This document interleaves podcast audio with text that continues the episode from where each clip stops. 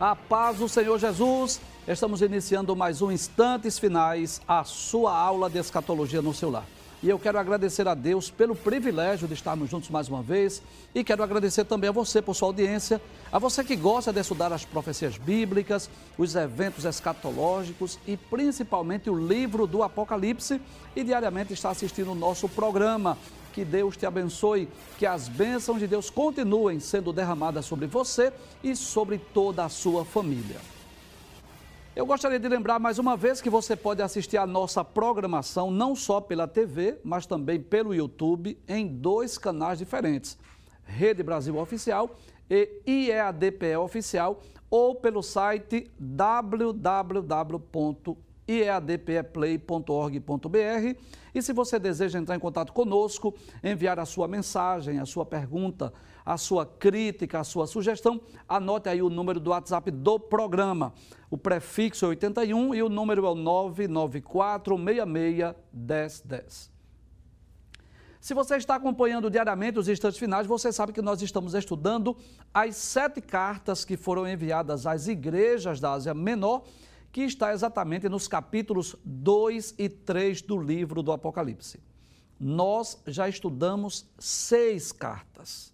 Das sete, já estudamos seis. Vamos relembrar? Vamos recapitular aquilo que nós já vimos? Bem, estudamos a primeira, que foi enviada à igreja de Éfeso. Você lembra disso? Aquela igreja que foi muito elogiada por Cristo. Jesus elogiou o serviço, a fé, a perseverança mas Jesus repreendeu a igreja de Éfeso porque eles deixaram, eles permitiram que o amor se esfriasse. Estudamos a segunda carta que foi endereçada à igreja de Esmirna, aquela igreja materialmente pobre, mas que Jesus disse assim: Mas tu és rico, né? Nós vimos que aquela igreja não recebeu nenhuma repreensão, mas recebeu apenas elogios, exortação para que os crentes de Esmirna permanecessem fiéis, servindo a Cristo, seguindo a Cristo, mesmo em meio às provações e perseguições. Estudamos a terceira, que foi enviada à igreja de Pérgamo. Você lembra disso? Aquela igreja que Jesus disse que eles habitavam, onde está o trono de Satanás. Nós vimos que na igreja de Pérgamo havia seguidores da doutrina de Balaão e dos Nicolaítas. Estudamos também a quarta carta que foi enviada à igreja de Tiatira, uma igreja que foi elogiada pelo seu amor, pela sua fé, pela sua perseverança. Inclusive, Jesus disse acerca da, da igreja de Tiatira que as suas últimas obras eram maiores do que as primeiras. Mas aquela igreja não era perfeita, ela tolerava uma falsa profetisa chamada de Jezabel, que enganava os servos de Deus a comerem, não incentivava os servos de Deus a comerem do sacrifício da idolatria e a se prostituírem. Estudamos a quinta carta que foi enviada à igreja de Sardes, aquela igreja que tinha o nome que estava viva, mas estava morta. A igreja de Sardes, né, Jesus disse que as suas obras não eram perfeitas diante de Deus. Estudamos também a sexta carta que foi a carta enviada à igreja de Filadélfia, que representa a igreja do arrebatamento, a igreja que será arrebatada. E nós dissemos, inclusive, que essa carta é a mais amada não é, pelo cristianismo, a mais conhecida, inclusive foi diante da igreja de Filadélfia que Jesus disse que pôs uma porta aberta e que ninguém poderia fechar. E a partir de hoje, durante esta semana, nós vamos estudar a sétima e última carta que foi enviada à igreja de Laodiceia. Mas antes de estudarmos essa carta, antes de estudarmos a mensagem de Cristo à igreja de Laodiceia, como nós fizemos nos programas anteriores, quando nós estudamos as seis cartas, nós vamos falar um pouco sobre a cidade de Laodiceia. E por que? Você já sabe disso. Se você é um telespectador assíduo, você sabe. Quanto mais nós conhecemos a cidade, mais fácil será para nós compreendermos a mensagem de Cristo enviada àquela igreja. Então, nesta aula introdutória sobre a sétima carta que foi enviada à igreja de Laodiceia, nós vamos falar sobre a cidade de Laodiceia, nós vamos falar sobre algumas características dessa cidade e também vamos falar um pouco sobre a carta, para depois, aí sim, nós estudarmos o texto bíblico que está registrada esta última carta, não é? que é exatamente no capítulo de número 3 do livro do Apocalipse e os versículos 14 até o versículo de número 22. Vamos falar um pouco sobre a cidade de Laodiceia. Passa a tela, por favor. Muito bem. O nome Laodiceia significa justiça do povo e essa cidade foi fundada por Antíoco II no terceiro século da era cristã, mais ou menos no ano 250 a.C., e ele deu esse nome a esta cidade em homenagem à sua esposa, cujo nome era Laudice. Inclusive, você sabe disso, nós já dissemos em outros programas, quem vai hoje à Turquia, ele visita não só a ilha de Patmos, mas também tem a oportunidade de estudar as cidades, as sete cidades onde estavam essas igrejas. E você pode ver, abre a tela por gentileza, você pode ver aí as ruínas, né? Nós vamos mostrar aqui algumas imagens que mostram aí essas grandes colunas onde ainda hoje existem as ruínas que estão lá como uma comprovação, uma confirmação de que realmente a cidade de Laodiceia ela existiu nos tempos passados. Nós vamos perceber ainda que essa cidade era uma cidade muito importante, uma cidade de uma localização privilegiada, porque ficava no meio das grandes rotas comerciais. Inclusive, você vai ver nessa imagem aí alguns turistas passando aí no meio da cidade entre essas colunas. Mas veja que coisa interessante.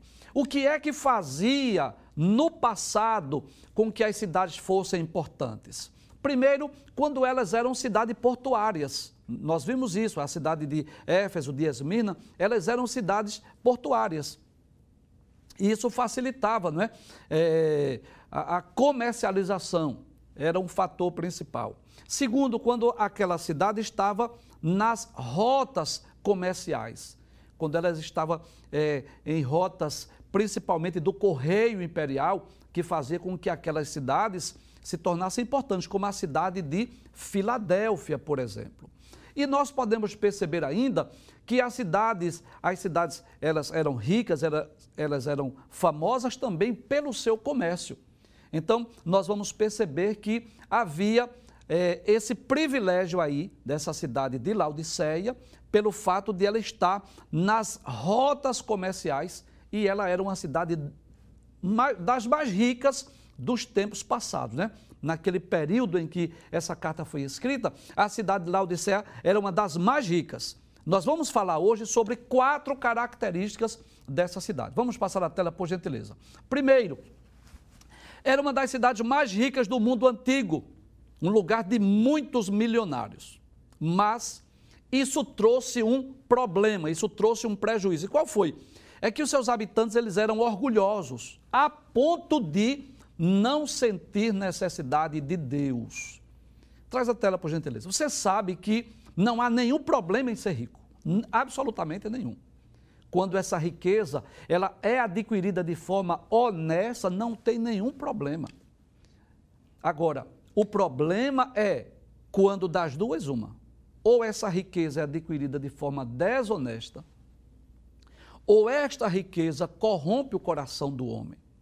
Quando esta riqueza, por exemplo, ela torna o homem avarento, ou esta riqueza torna o homem orgulhoso, a ponto de achar que não precisa de Deus. Então, aí sim, a riqueza passa a ser um problema. Mas quando a pessoa é rico, mesmo que tenha muitos bens, mas o seu coração, ele reconhece que é dependente de Deus, não há nenhum problema.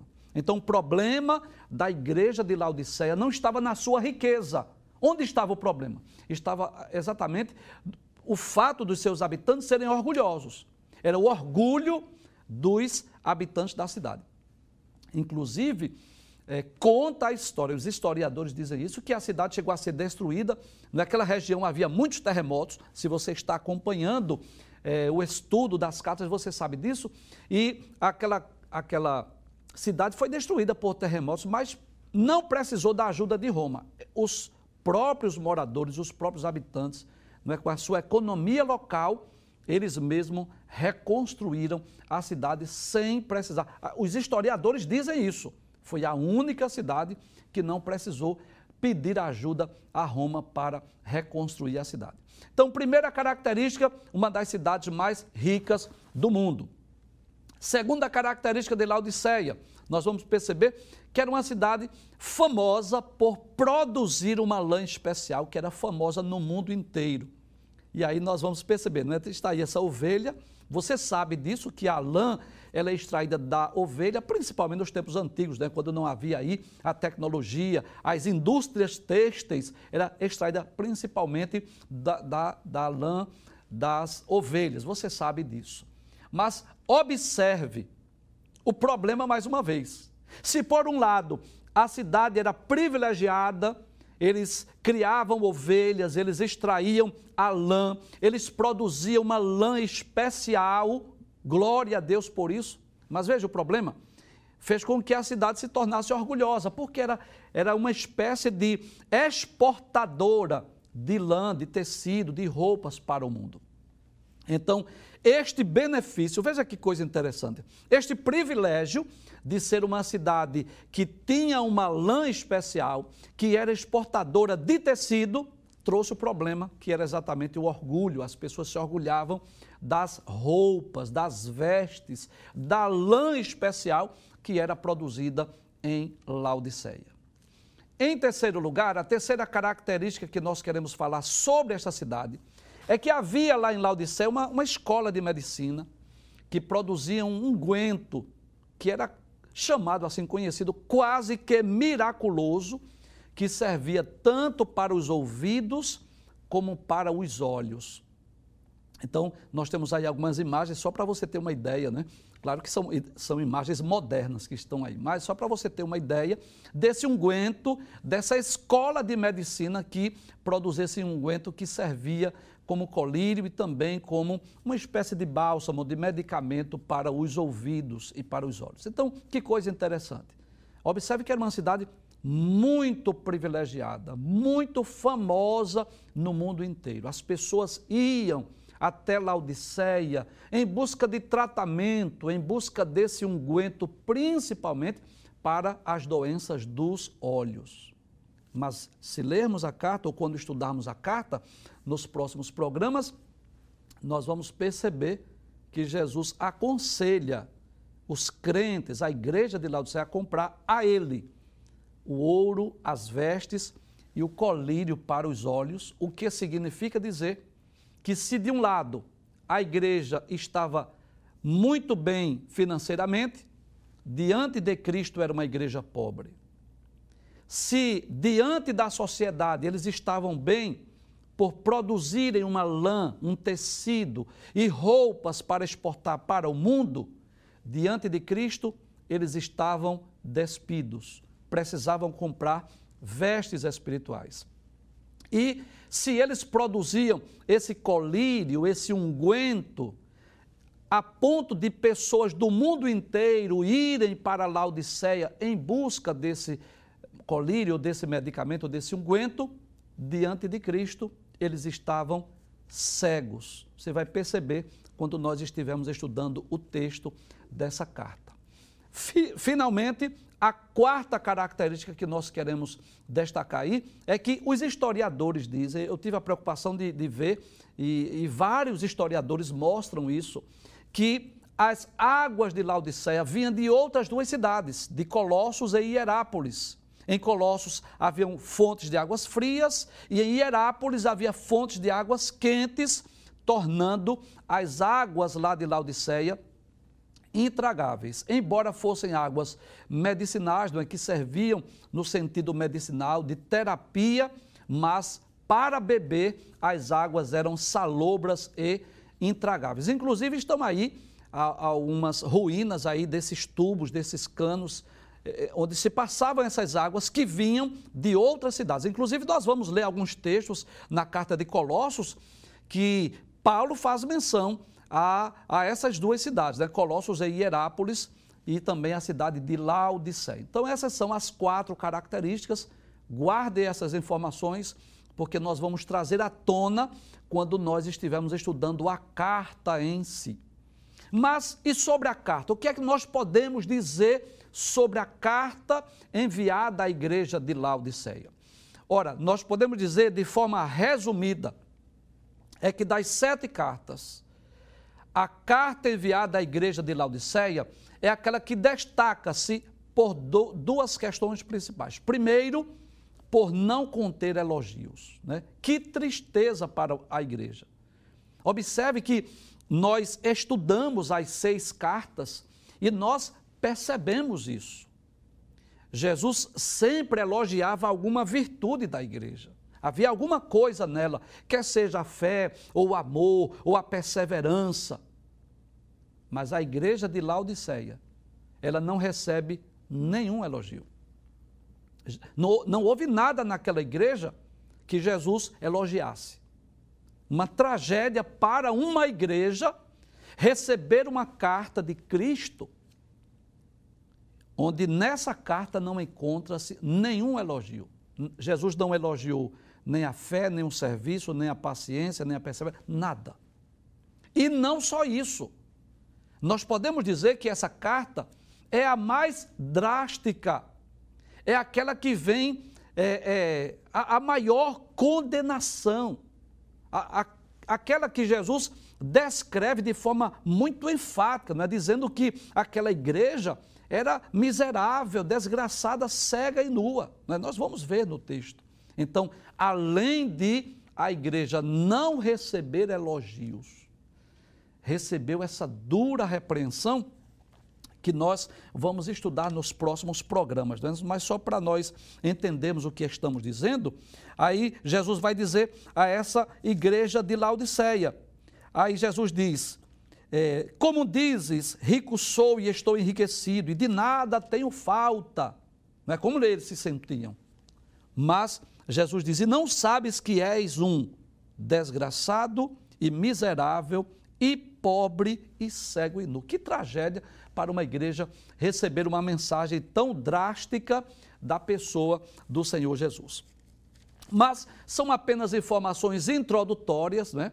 Para você poder é, compreender melhor a carta, e a partir de agora, aí sim, nós vamos começar a estudar a carta, a partir do versículo de número 14, sétima carta à igreja de Laodiceia, está exatamente no capítulo 3 do Apocalipse, versículos 14 a 22. Eu já disse aqui, você já sabe. Se você dispõe de uma Bíblia, melhor ainda. Acompanhe a sua Bíblia, a, a, o programa com a sua Bíblia, porque nós vamos ler outros textos e você pode conferir. Faça como os crentes bereanos. Agora, se você não tem uma Bíblia, não dispõe, então você pode acompanhar é, porque na tela, nos slides, nós estaremos colocando o texto bíblico para você ir comprovando, confirmando aquilo que estamos dizendo. Então vamos iniciar no versículo de número 14. Vejamos o que diz o versículo 14. E ao anjo da igreja que está em Laodiceia, escreve. Bem, vamos relembrar o que você já sabe. Nós já dissemos em várias ocasiões que este anjo não se trata de um ser celestial, de um ser espiritual, e sim o líder, o pastor, o obreiro responsável por aquela igreja, que deveria receber essa carta, que deveria ler a carta para a congregação. Você sabe disso, nós estamos apenas relembrando. E nós não podemos dizer ao certo quem era o pastor. Não sabemos dizer quem era o líder da igreja de Laodiceia. Agora, lendo as epístolas paulinas, nós vamos perceber que um dos colaboradores de Paulo, chamado Epáfras, ele foi é, pastor nessa igreja, ele foi um líder nessa igreja. E eu quero lhe convidar para você abrir a sua Bíblia para juntos lermos alguns textos. Né? Vamos lá para a carta de Paulo aos Colossenses, no capítulo de número 4, nós queremos ler os versículos 12 e 13. Paulo vai fazer menção a esse companheiro, a esse colaborador é, chamado Epáfras. Capítulo 4, versículos 12 e 13 da Epístola de Paulo aos Colossenses diz assim: Saúda-vos, Epáfras. Detalhes: essa carta foi escrita à igreja de Colossos, aos Colossenses, não é a igreja de Laodiceia, tá certo? Mas veja o que ele vai dizer que é dos, vo, que é dos vossos, servo de Cristo, combatendo sempre por vós em orações, para que vos conserveis firmes, perfeitos e consumados em toda a vontade de Deus. Pois eu lhe dou o testemunho de que tem grande zelo por vós. Ou seja, Epáfras, companheiro de Paulo, tinha um zelo muito grande pela igreja de Colossos ou pelos cristãos colossenses. Aí ele diz: e pelos que estão em Laodiceia e pelos que estão em Hierápolis. Que coisa interessante, não é? Ele menciona exatamente aqui aquelas outras cidades de onde vinham as águas, Colossos e Hierápolis, de onde vinham as águas que abasteciam também a cidade de Laodiceia. Então, observe que este companheiro chamado Epáfras, ele era companheiro de Paulo, ele foi possivelmente um líder tanto da igreja de Colossos quanto também da igreja de Laodiceia. Mas não podemos dizer, não podemos afirmar que 30 anos depois ele ainda estava pastoreando aquela igreja. Mas podemos dizer que no passado, sim, ele era aquele obreiro que estava responsável por essas igrejas. Você sabe disso, que o apóstolo Paulo, ele tinha um ministério itinerante. Paulo fundava as igrejas e após a fundação da cidade, ele deixava um obreiro responsável por aquela igreja.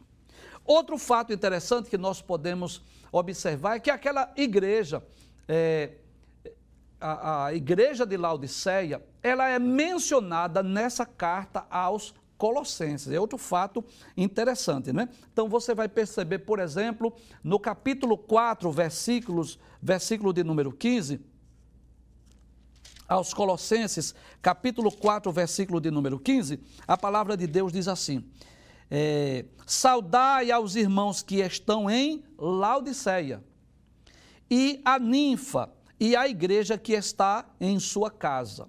Então, nós vamos perceber aqui que o desejo de Paulo, quando escreveu a carta aos Colossenses, também foi saudar aqueles que estavam lá em Laodiceia. Com certeza era uma igreja que foi conhecida pelo, eh, pelo apóstolo Paulo. Inclusive, podemos afirmar que a igreja de Laodiceia recebeu uma carta de Paulo. Agora, essa carta não está na Bíblia, né? Possivelmente foi uma carta que se perdeu, ela não foi preservada, mas Paulo faz menção dessa carta em sua epístola aos Colossenses. Confira comigo, abra a sua Bíblia e confira comigo esse texto bíblico, por favor.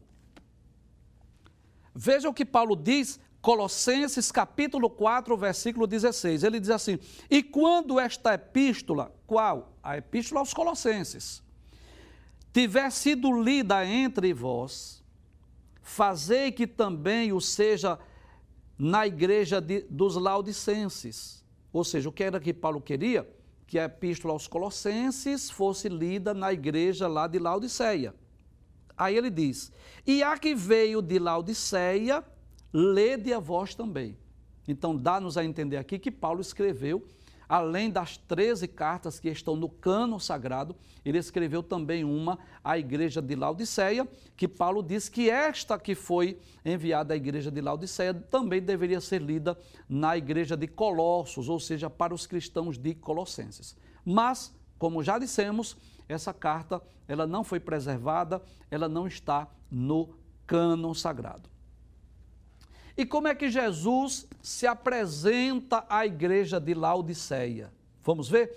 Como é que Jesus se apresenta a esta igreja? Capítulo 3, versículo 14, abre o texto. E ao anjo da igreja que está em Laodiceia escreve: Isto diz o Amém, a testemunha fiel e verdadeira, o princípio da criação de Deus. Então Jesus se identifica com três títulos. O primeiro, ele diz: Isto diz o Amém.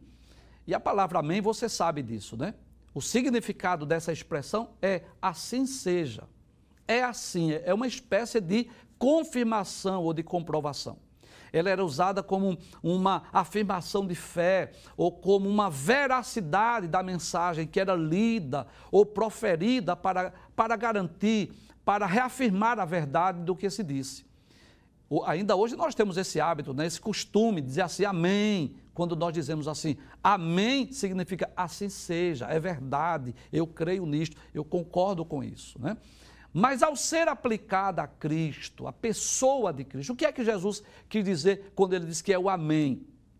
Significa dizer que ele é a afirmação ou a confirmação da palavra de Deus. Inclusive, lá na segunda carta aos Coríntios, é, no capítulo de número 1, versículo de número 20, Paulo diz assim: Porque todas quantas promessas há de Deus são nele, ou seja, são em Cristo, sim, e por ele o Amém para a glória de Deus por nós.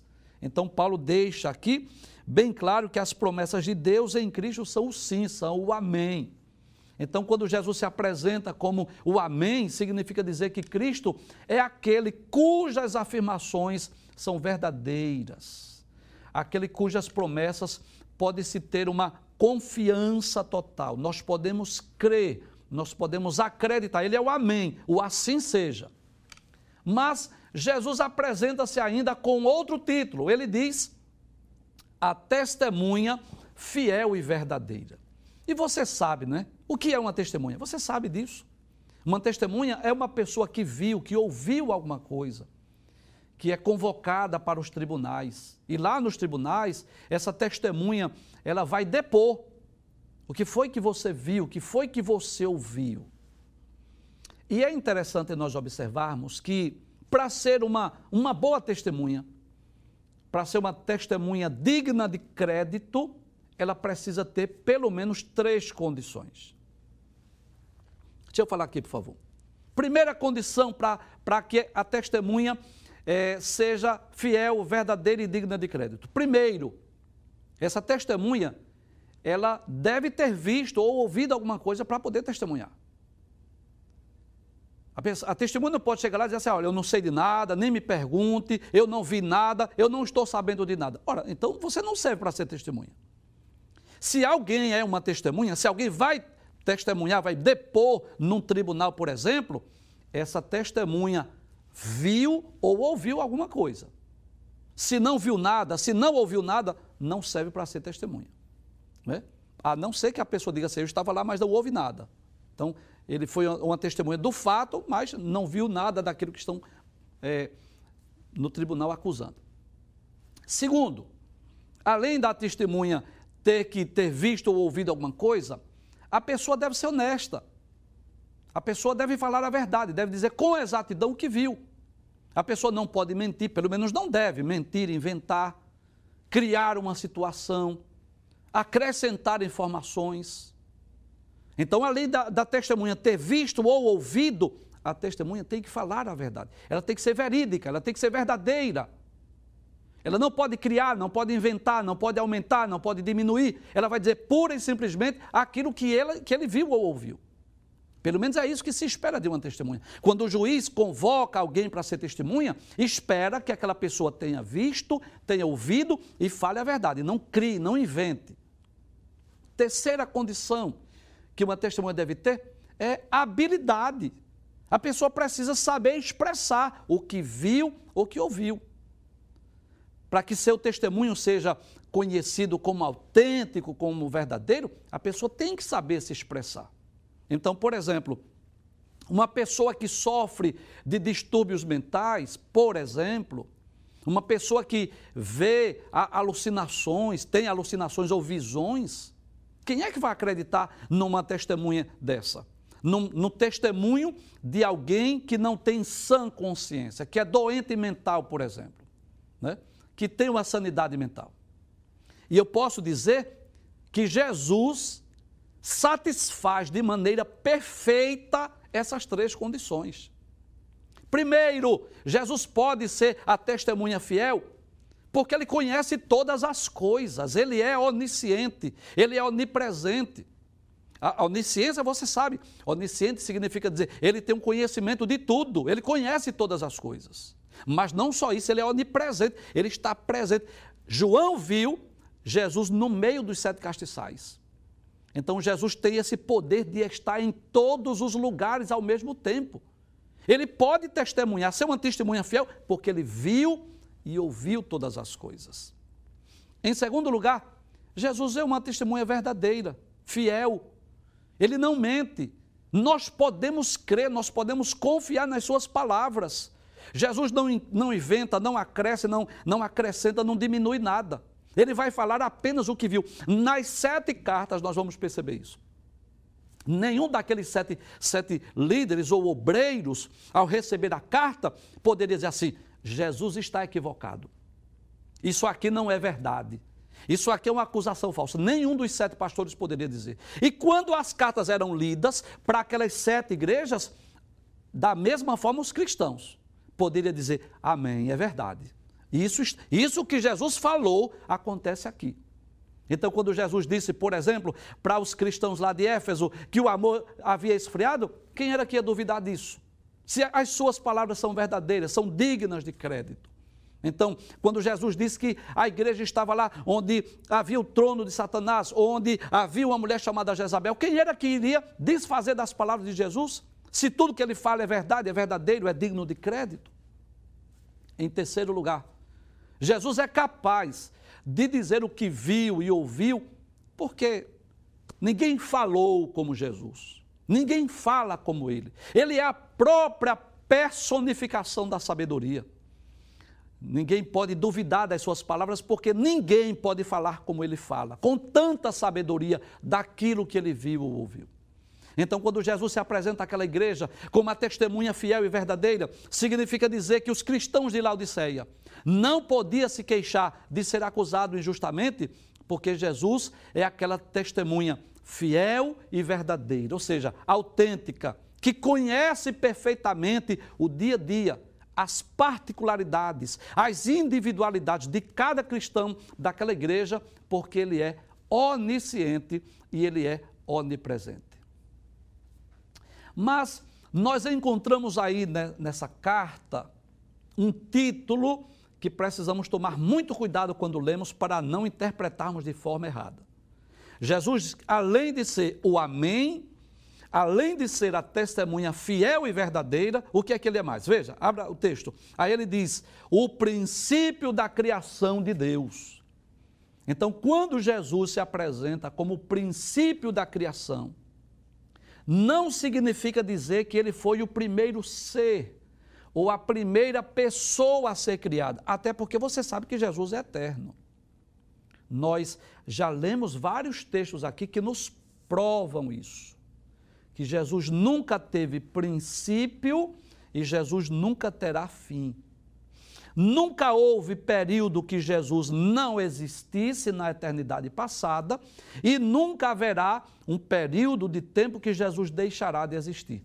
É claro que você sabe disso. Como homem, Jesus teve um dia para nascer, para vir ao mundo, teve um dia para morrer, e teve um dia para ressuscitar, como homem, né? Ele nasceu como homem, ele morreu como qualquer ser humano e ele ressuscitou e ascendeu aos céus. Mas quando nós falamos do Cristo, daquele que é igual a Deus, Jeová o Pai, nós podemos estar tranquilos de que ele é eterno. E eu quero ler mais uma vez aqui, porque é muito importante nós compreendermos isso, para que você não seja é, tentado a imaginar que Jesus é uma criação de Deus. Não, de forma alguma. Nós vamos explicar aqui que Jesus ele é criador.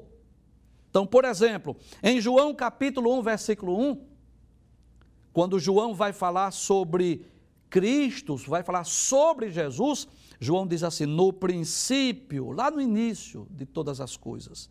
Ele diz: era o Verbo, e o Verbo aqui está com V maiúsculo. Esse Verbo aqui é o próprio Cristo, é um termo utilizado para referir-se à pessoa de Cristo. E João diz: e o Verbo estava com Deus, e o Verbo era Deus. Nós vamos perceber ainda no mesmo capítulo Evangelho de Jesus Cristo, escrito por João, capítulo de número 8, versículos 56, quando os judeus que não creram em Cristo, as autoridades religiosas de Israel, que estavam se envaidecendo porque eram descendentes de Abraão, Isaac e Jacó. Aí Jesus diz, lá em João capítulo 8, versículo 56, Jesus diz a ele: Abraão, vosso pai, exultou por ver o meu dia e viu e alegrou-se. Aí eles perguntaram assim: Ainda não tem 50 anos e viste Abraão? Aí Jesus diz: Em verdade, em verdade vos digo que antes que Abraão existisse, eu sou. Eu poderia citar ainda lá no evangelho escrito por João, no capítulo de número 17, que é a sua oração sacerdotal, né? Jesus estava orando, conversando com o Pai. No versículo de número 1, Jesus diz assim: Pai, é chegada a hora, glorifica teu filho, para que também o teu filho te glorifique a ti. Versículo de número 5: E agora glorifica-me, ó Pai, junto de ti mesmo, com aquela glória que tinha contigo antes que o mundo existisse. Então, é claro que Jesus, ele é eterno. Antes mesmo que o mundo existisse, ele já estava no céu com Deus. Então, esse texto, esse termo, essa expressão, quando Jesus diz que é o princípio da criação de Deus, Jesus não está aqui dizendo que foi o primeiro ser a ser criado. Jesus não está dizendo que foi a primeira pessoa a ser criada, não. Inclusive, eu tive o cuidado de ler esse texto em outras versões. Quero, você sabe disso, você que está acompanhando o programa, vez por outra nós fazemos isso nós recorremos a outra versão, não que a nossa versão, ao meio da revista corrigida, não seja digna de crédito, não é isso. Né? Inclusive, nós estamos sempre estudando esse texto, eh, tomando por base essa versão, ao meio da revista corrigida. Mas quando um texto ele não está muito claro na nossa versão, nós recorremos a outro, para nós termos uma compreensão melhor.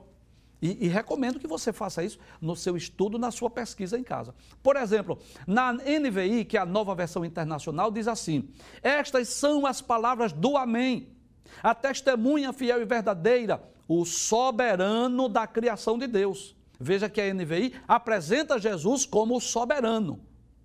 Na King James diz assim: Assim declara o Amém, a testemunha fiel e verdadeira, o soberano da criação de Deus.